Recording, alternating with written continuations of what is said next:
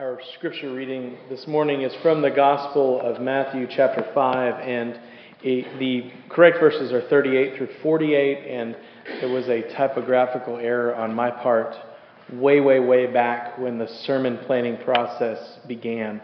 Uh, so 38 through 48 are um, passages, and these are familiar words, ones that you probably could have referenced yourself while I was offering the children's sermon, and um, ones that are that we've heard, that we know, and uh, that are very difficult to live out. But hear now these instructions from Jesus from the Gospel of Matthew, chapter 5, verses 38 through 48. You have heard it said, an eye for an eye and a tooth for a tooth. But I say to you, do not resist an evildoer. But if any, anyone strikes you on the right cheek, turn the other also.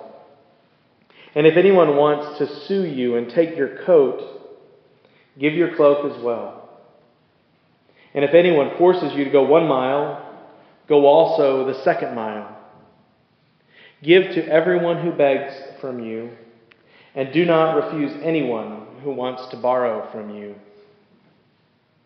You have heard it said, You shall love your neighbor and hate your enemy, but I say to you, Love your enemies and pray for those who persecute you, so that you may be children of your Father in heaven.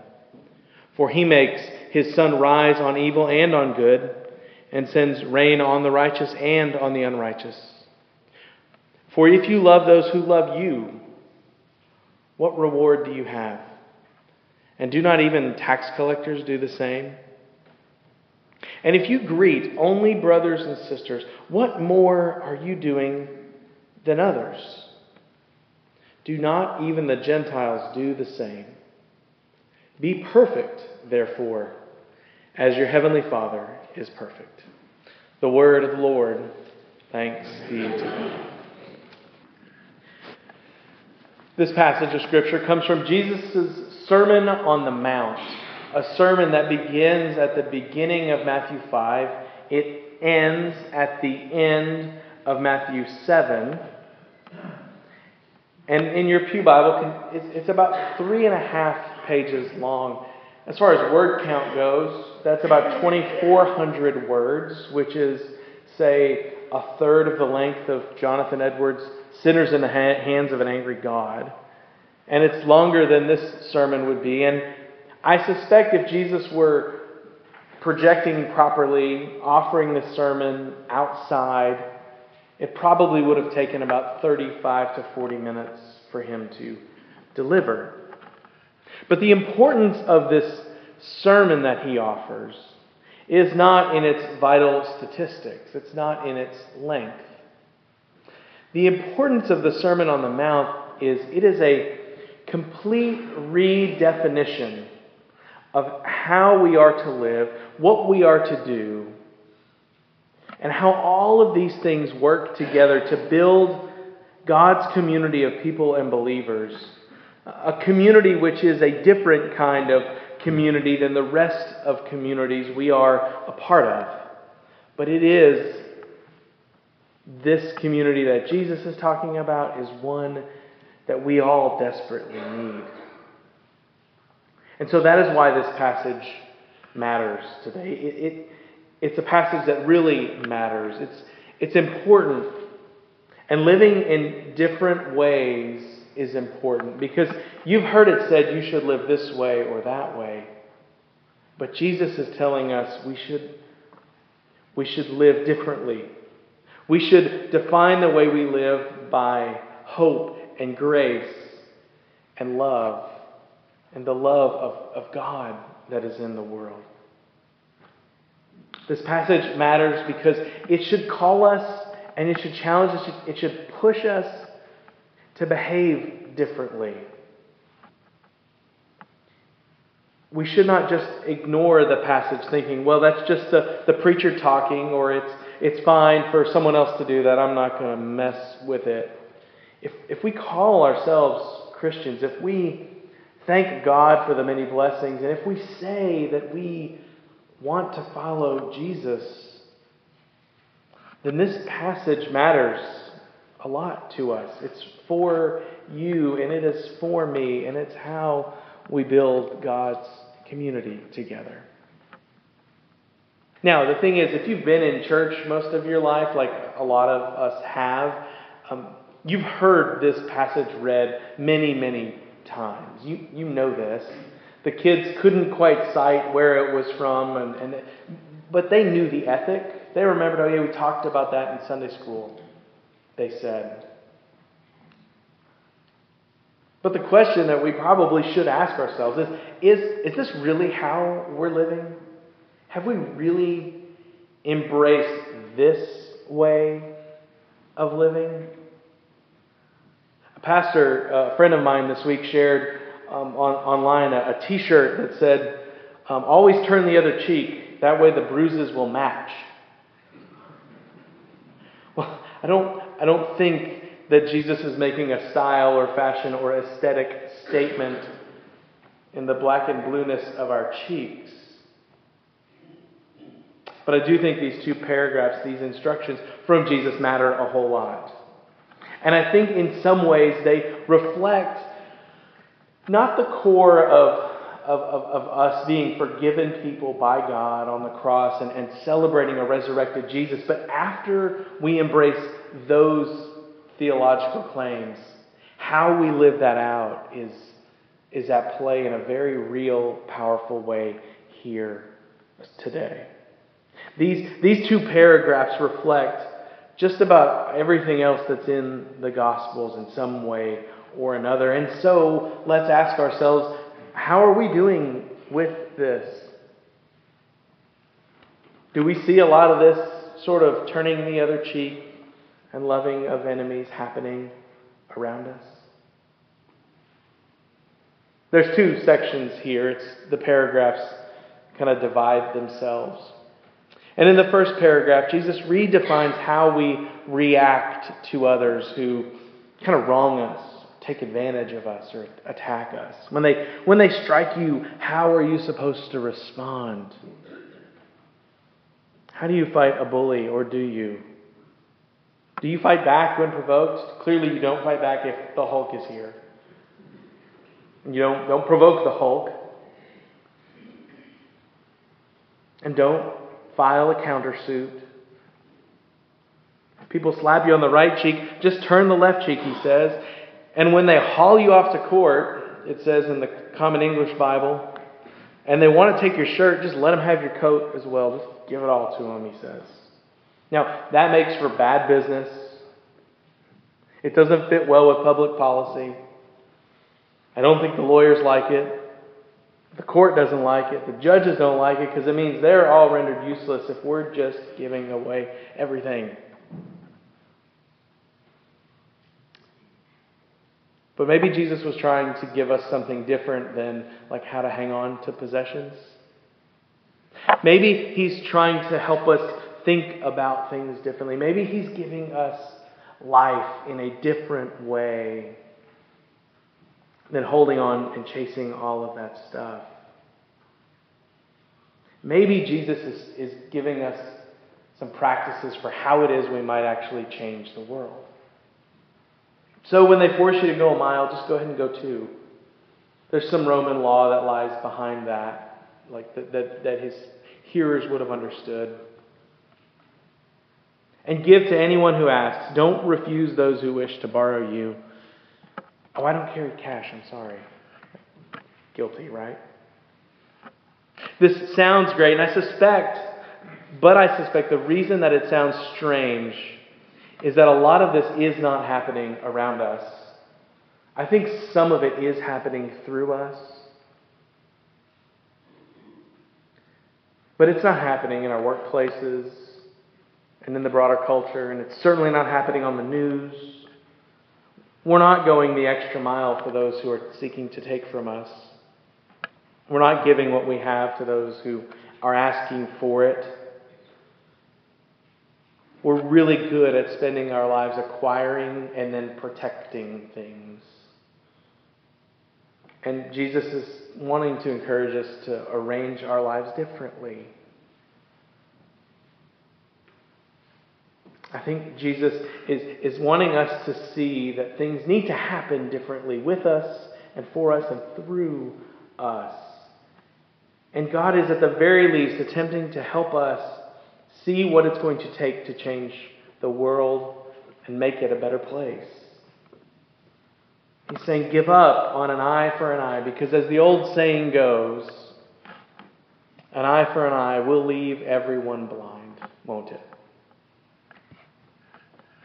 Now, Jesus kept talking, and there's a sense in which what he said there at the beginning seems pretty difficult, but I actually think that that's the easy part.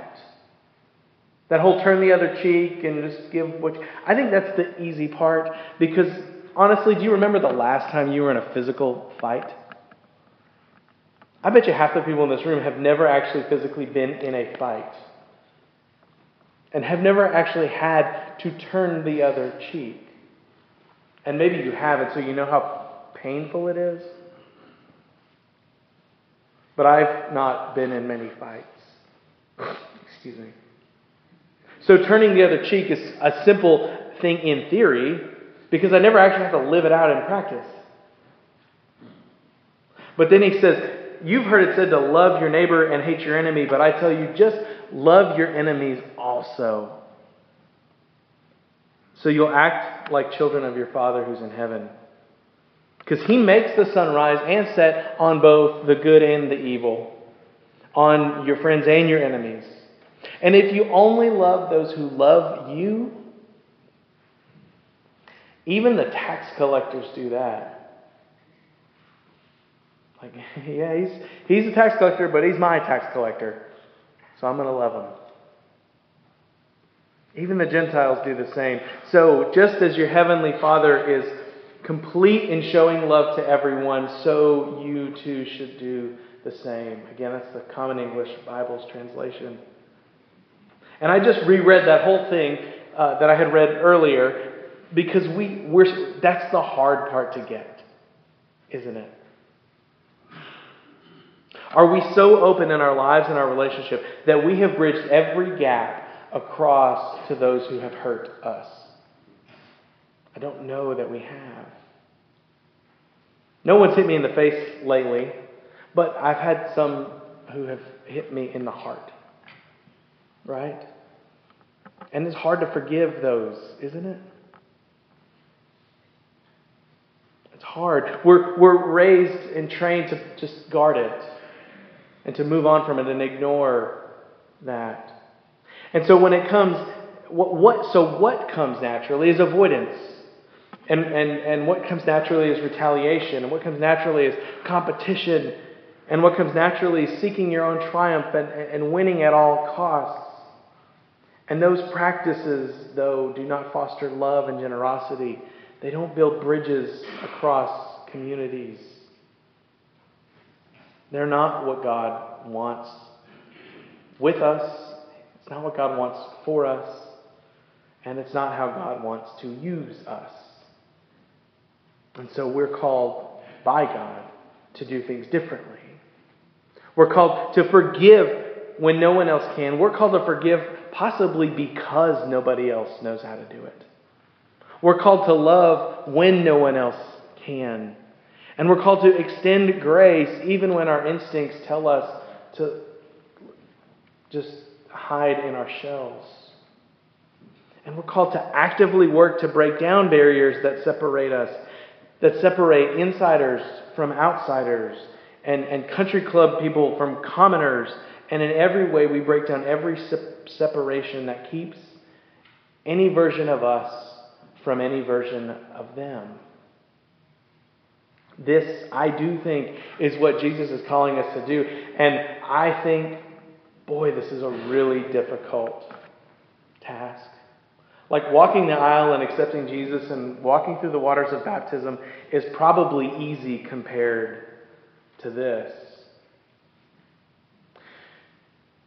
And I wouldn't ask you to do it if God wasn't asking us to do it and if somehow Christians hadn't figured out ways to do it already. And Christians have. I struggle to evoke this story, but So I won't go in all the details, but you know what happened in Charleston on the night of June 17th, 2014. The, the Mother Emanuel, the Emanuel African Methodist Episcopal Church, was meeting for their prayer meeting that night. And a young man named Dylann Roof walked into the back and sat there and listened to the Bible study and even at times engaged in debates about scriptures in that historic African American church. And then it was time to have the prayer meeting and to pray. And as we know, he did not pray. We know what he did. But this story is not about what he did, but what about the victims, but it's about what the victims' families did. Because about a year later, they were in court. The family members were there. And it was their opportunity to speak to the court and via video conference speak to him. Here's what some of them said. Nadine Collier said, I forgive you. I will never be able to hold my mother again, but I forgive you because if God forgives you, I forgive you. Bethane Middleton Brown, the sister of DePayne Middleton Doctor, said her family would not let hate win. DePayne taught me that we are the family that love built, and so we have no room for hating. So we have to forgive. I pray, God, in your soul. Sheila Capers is the sister in law of a woman named Cynthia Hurd, and she prayed for, for his soul to be saved. She said this She said, If at any point before you are sentenced and you are in prison, if you want me to come pray with you, I will come and do that with you. Their attorney said, Look, the, these heartbroken ones, they didn't plan on speaking at the hearing. He said they didn't bring notes and they did not coordinate how it, how it was they were going to, to speak. They didn't plan their speeches together. The forgiveness that they offered was a natural reaction. They just spoke from the heart and they offered a spiritual forgiveness. These families of the victims of the, the Charleston attack forgave him.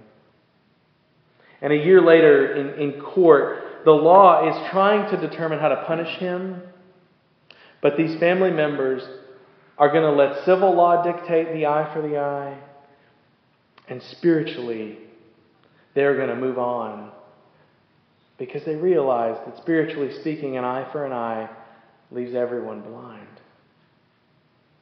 Jesus, Jesus' words are this Turn the other cheek, give to someone who asks, love your enemies, for if you only love those who love you. What reward do you have, and how are you any different? As it turns out, these words are difficult, maybe almost impossible, especially in situations like that one. Thankfully, most of us have not faced situations like that one. But no matter what you and I face, and no matter how impossible it may seem, with God's help, we can forgive we can extend grace. We can turn the other cheek and we can love those who might be the most difficult to love. We can extend grace and gratitude and not be driven by our selfishness. And thus, we then can be a part of building God's community, a different kind of community, when we are willing to give it a chance. I close with one last appeal on this. It comes from an email devotional that I get every day uh, from a, a, group of monks in the Northeast called the Society of St. John the Evangelist. They're actually Episcopal monks. And a couple weeks ago, this one was written When we, have, when we are judgmental or refuse to forgive, it is not the other person that suffers, but we suffer. Because we must live with the negative emotions day by day. Similar, similarly, when we forgive, we've no doubt all experienced the joy and freedom it brings. In either case, the measure we give is the measure we get back. So if selfishness is a motivation that you need, you will feel better when you forgive and love. All around us, when we dive into what we think we know about the world around us and about our lives, we look to ourselves, and when we're wrong, sometimes we just want to shake the dust from our feet. But before we can truly move on, we must love, ex- embrace, extend grace, and we must forgive. And Jesus, this is Jesus' message from this section of the Beatitudes. And this is, I think, what God calls the church to do and to be for the world. It's, we're called to do it because no one else knows how. And so we carry this treasure with us and share God's love all around us. And doing this means we're going to build a different kind of community. We're going to be a different kind of people. One that starts with forgiveness and grace. And we're going to let go of retribution and re- revenge, and, and, and we're going to forget about an eye for an eye. And this is a high calling. It's an impossible task. This is not, um, though, something we do alone. God is with us. So, are you ready to forgive? Are you ready to forgive yourself and forgive others and forgive those who've hurt you? Are you ready to start being a different kind of community? Can you and I, with God's help, start to change the way things are? Might we, as individuals and as this church, be the change that God wants to see happen in the world? I hope you are. I hope I am. I think I am. And with all the craziness around the rest of our lives, we need this, don't we? So may we have the courage to forgive and the courage to start building God's community in a new and different way together today. Will you pray with me?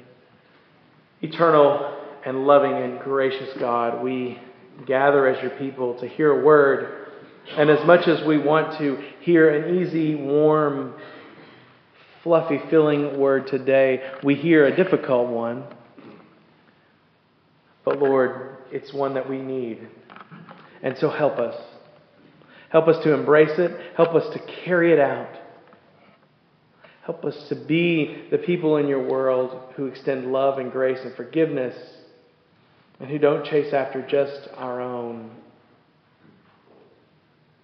but open ourselves up to be the different kind of community you need us to be and that we need to be a part of. Lord, this is a high calling, so we need your help. Be with us as we commit to do it today. And it is in your name, Father, Son, and Holy Spirit, that we pray. Amen.